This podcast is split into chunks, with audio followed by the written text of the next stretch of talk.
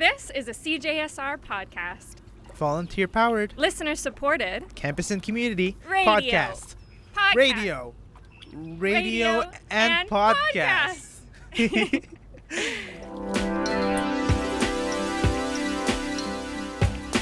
everything that we want to know about our food because we care about what we eat without traceability is impossible to have have uh, have that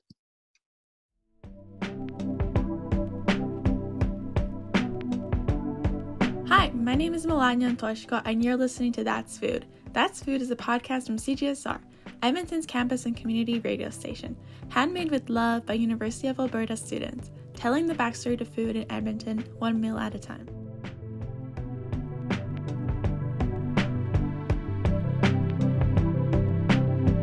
It's Sunday, which for most of us means grocery day. I'm buying some kale for a salad I want to make later, and it's all out. Maybe next time I shouldn't leave this for 9 p.m. I look to the left and I see one last bunch in the organic section. But what does organic even mean? How do I know they're not scamming me? They're so expensive. Now I'm walking through the meal aisle and I'm looking for something for my dinner. I'm reading the labels. One says sustainable beef. Hmm, what does this mean? How can beef really be sustainable?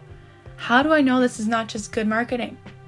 In today's episode, I interviewed Hubert Lau, CEO of TrustBix, Edmonton based agri food company that is striving to become the most trusted and largest source of third party food traceability and sustainability information worldwide.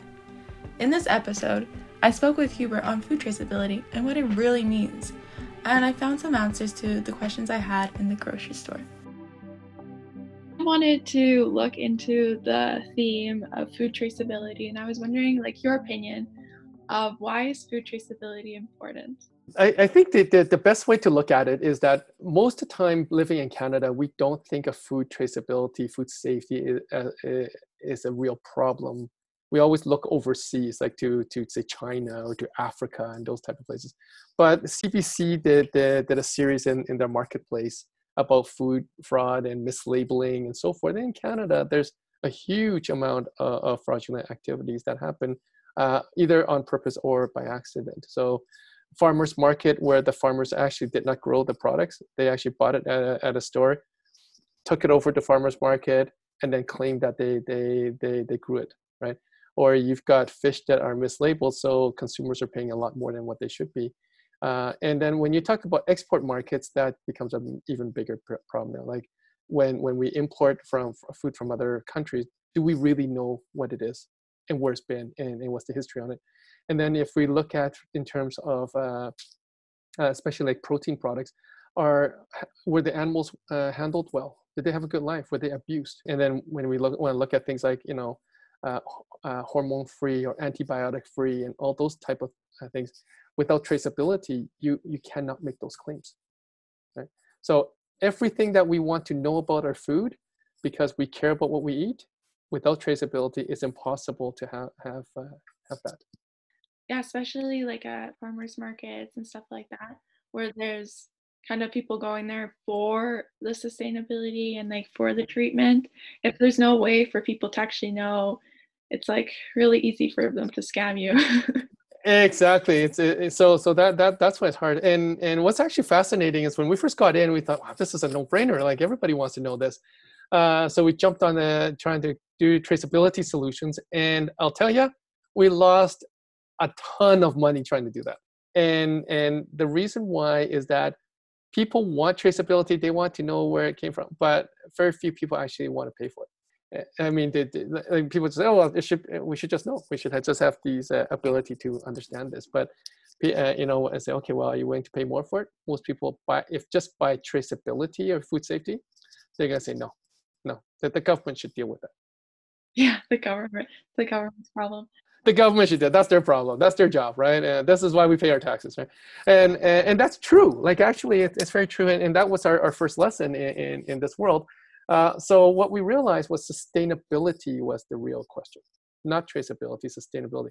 And and in in our field, the sustainability is defined uh, a little bit beyond uh, just about the environment because a lot of people think of sustainability oh was it good for the world? Was it good for the planet? You know that type of things. And yes that's one pillar. But the other pillars is was it good for the community that raised those the those food products for us? Okay, so uh, are the farmers in the communities are they well looked after? It's about the people around that business, and then there's of course if it's uh, if it's protein based, then the animals were the animal handling done properly, and did they have a good life when they were uh, alive? And then finally, is it financially sustainable? Meaning that I think uh, a lot of us don't appreciate that the more we demand uh, to know about our food, who's giving us that information?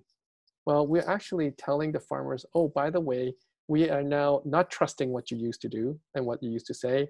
Uh, we are questioning your practices, even though you've been doing this for decades and decades or even hundreds of years uh, in some cases. And now we are self proclaimed experts, so we want to demand all this information, and you are going to give it to us for free. So it's kind of like if tomorrow you go to work and your boss says to you, I want you to do 50% more work and no extra pay. That's what we ask of our farmers right now. So they'll say, go, go, go pound sand. I don't care. Like, just go away. I'm not doing this for you unless you pay me. And so where our business is different is that we started analyzing that and say, can we create a situation where we can have the farmers rewarded for what we want. And if sustainability is what we want, then that's what we have to go after. So, can you walk me through how TrustBix started? TrustBix actually is a amalgamation of two organizations that we took public uh, back in April of last year. The first company is called ViewTrak Technologies. It was a uh, husband wife team that started back in uh, the late 1990s to help address the the whole uh, BSE scare, the mad cow scare.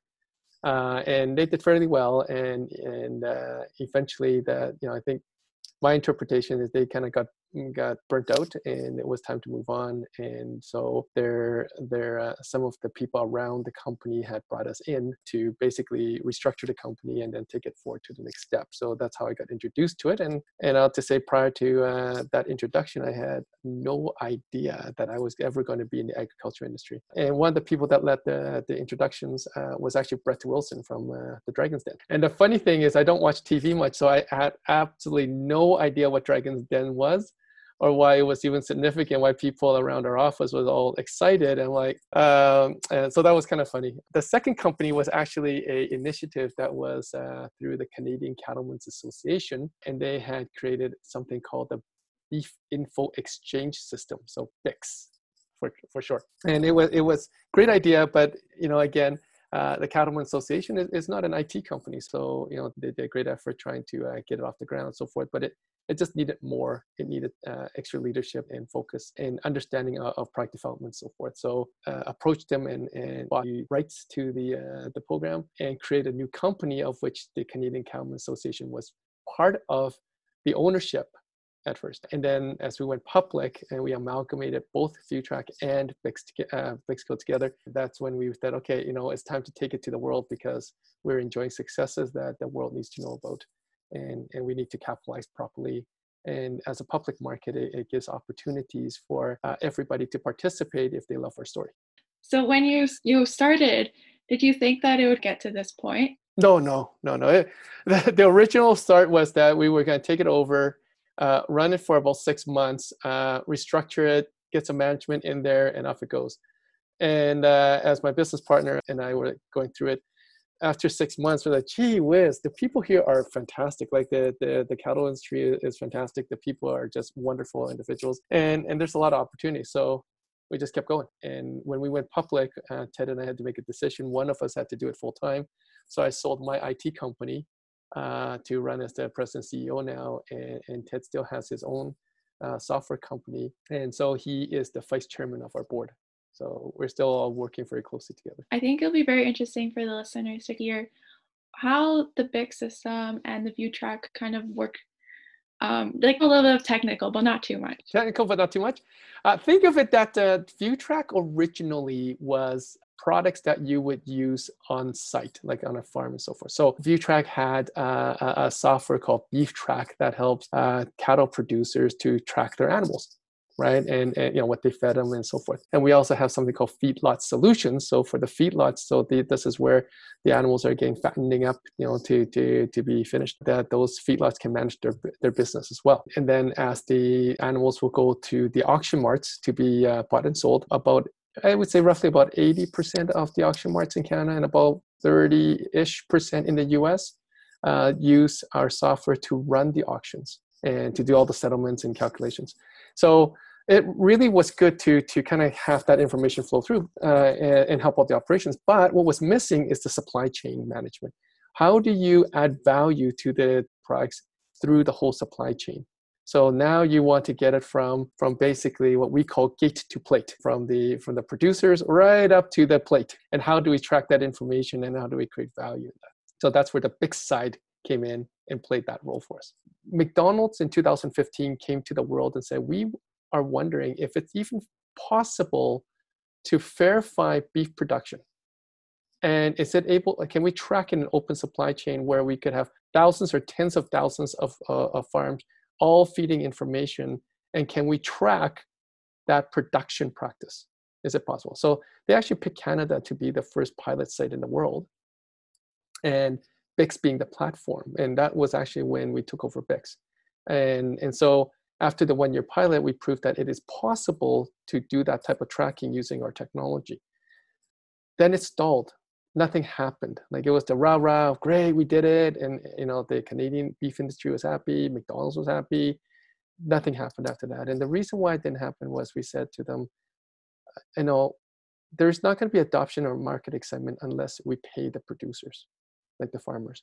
And they're like, well, how do we, well, what do you mean? I say, well, you have to pay, not the government or, or anybody else. You as the retailers have to pay.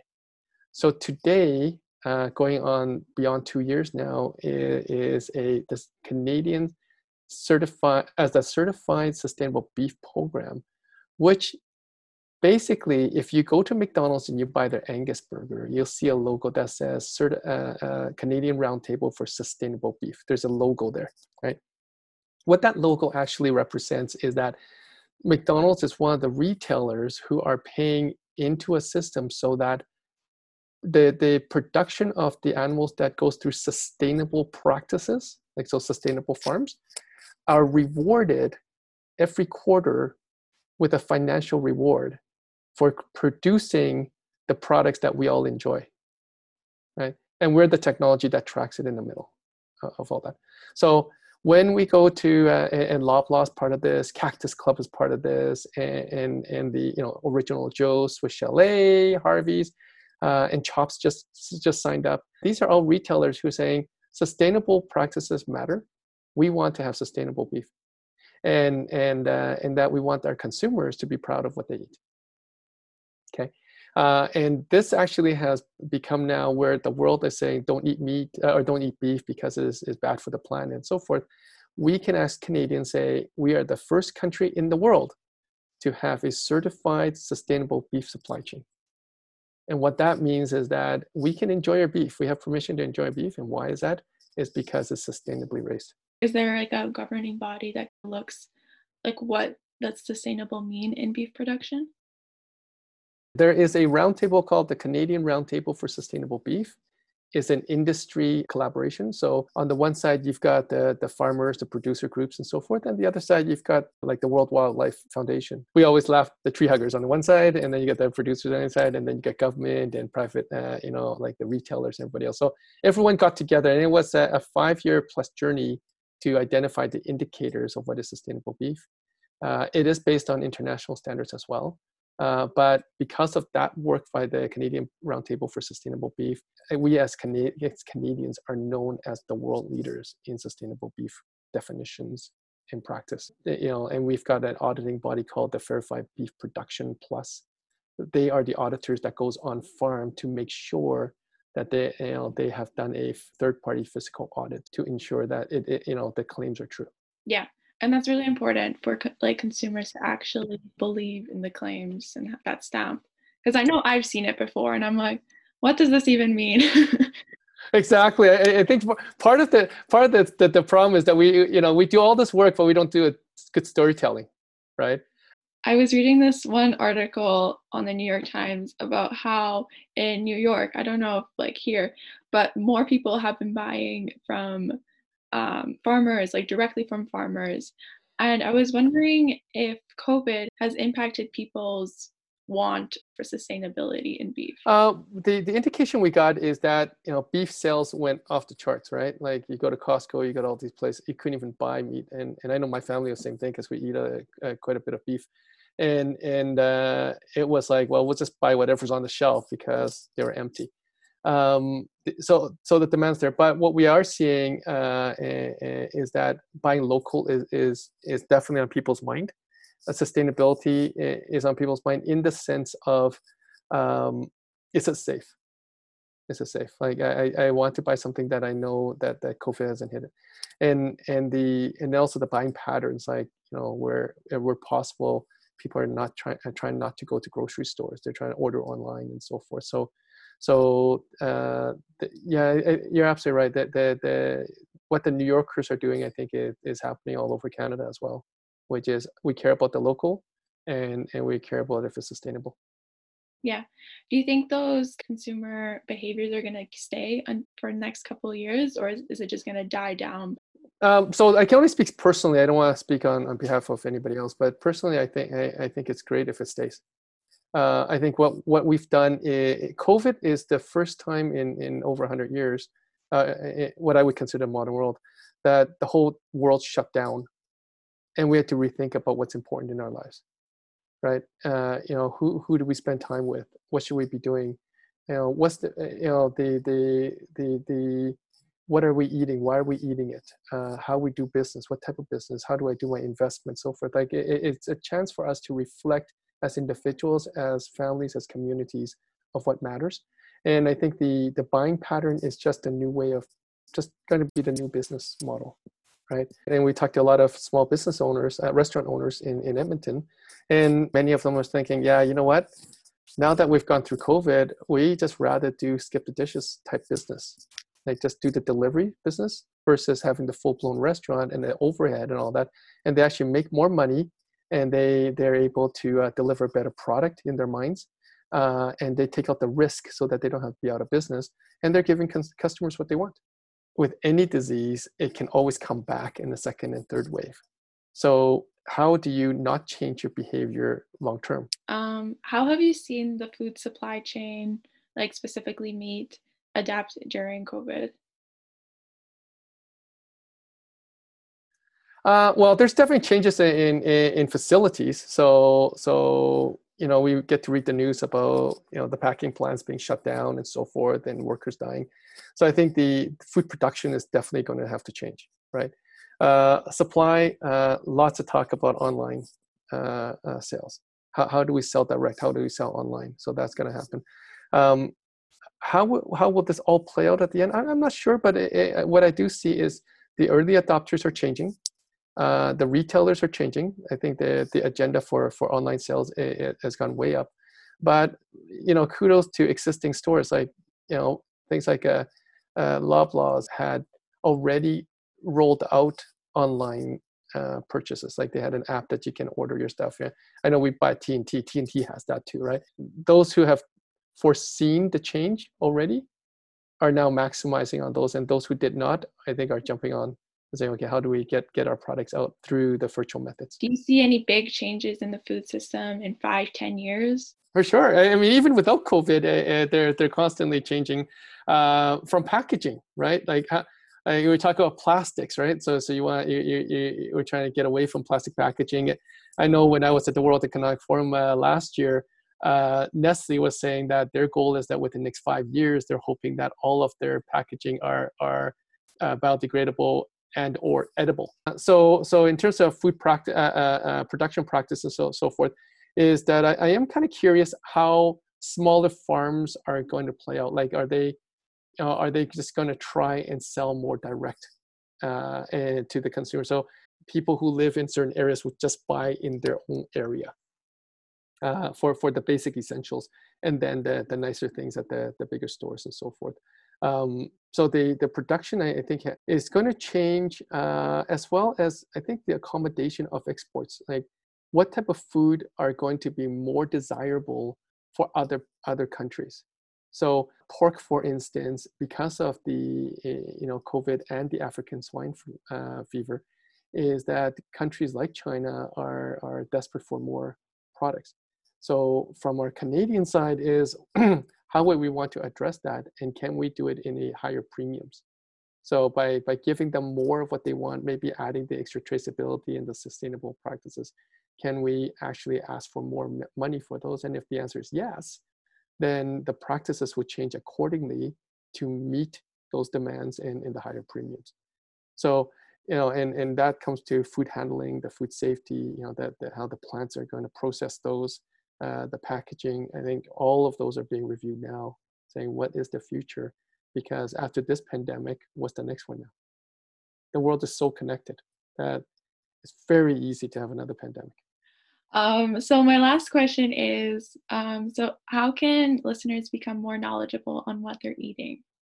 I think the, the, the the challenge I have is that there is a ton of information out there. Unfortunately, uh, I would say that if in the in the beef industry, uh, you know, thinkbeef.com is a great website. Um, you know, come on our, our website, uh, trustbix.com, and you know, or, or follow us on social media. So we try to point people to the right direction. Uh, our goal is to be the, the trusted neutral party. So we don't really try to take any sides. Uh, we don't sell or buy products. Um, so I think a lot of it is, is, looking at it from the angles who is truly neutral and how they fund it. So some some some some groups claim to be neutral, but they're actually funded by certain lobby groups right? And that's just a front. So, so I, I, would say if you're gonna get your information, get your information from from from the right sources and the direct sources. The other one that I, I have enjoyed spending time looking at more and more and following more and more is the World Economic Forum. Uh, there's many of the young leaders, so so probably many of the listeners here should actually look at participating at the at the World Economic Forum. It opens the whole world to you. You get to meet uh, all kinds of leaders. And when you are in those type of uh, arenas you will get to meet the business leaders the political leaders and the future innovators like yourselves uh, who are listening. And so the, the wef is a great source of uh, in, uh, information and innovations as well. I'll definitely look into those um, personally but thank you so much for coming in. I guess we're not actually coming in today. I can see you over Zoom. Good. Thank you.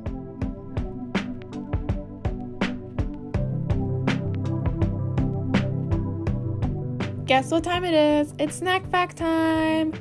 According to Alberta Beef, Alberta has 40% of the cows, 70% of the feedlot capacity, and 70% of the processing capacity in Canada. That's a lot of cows. They don't call it cattle country for nothing.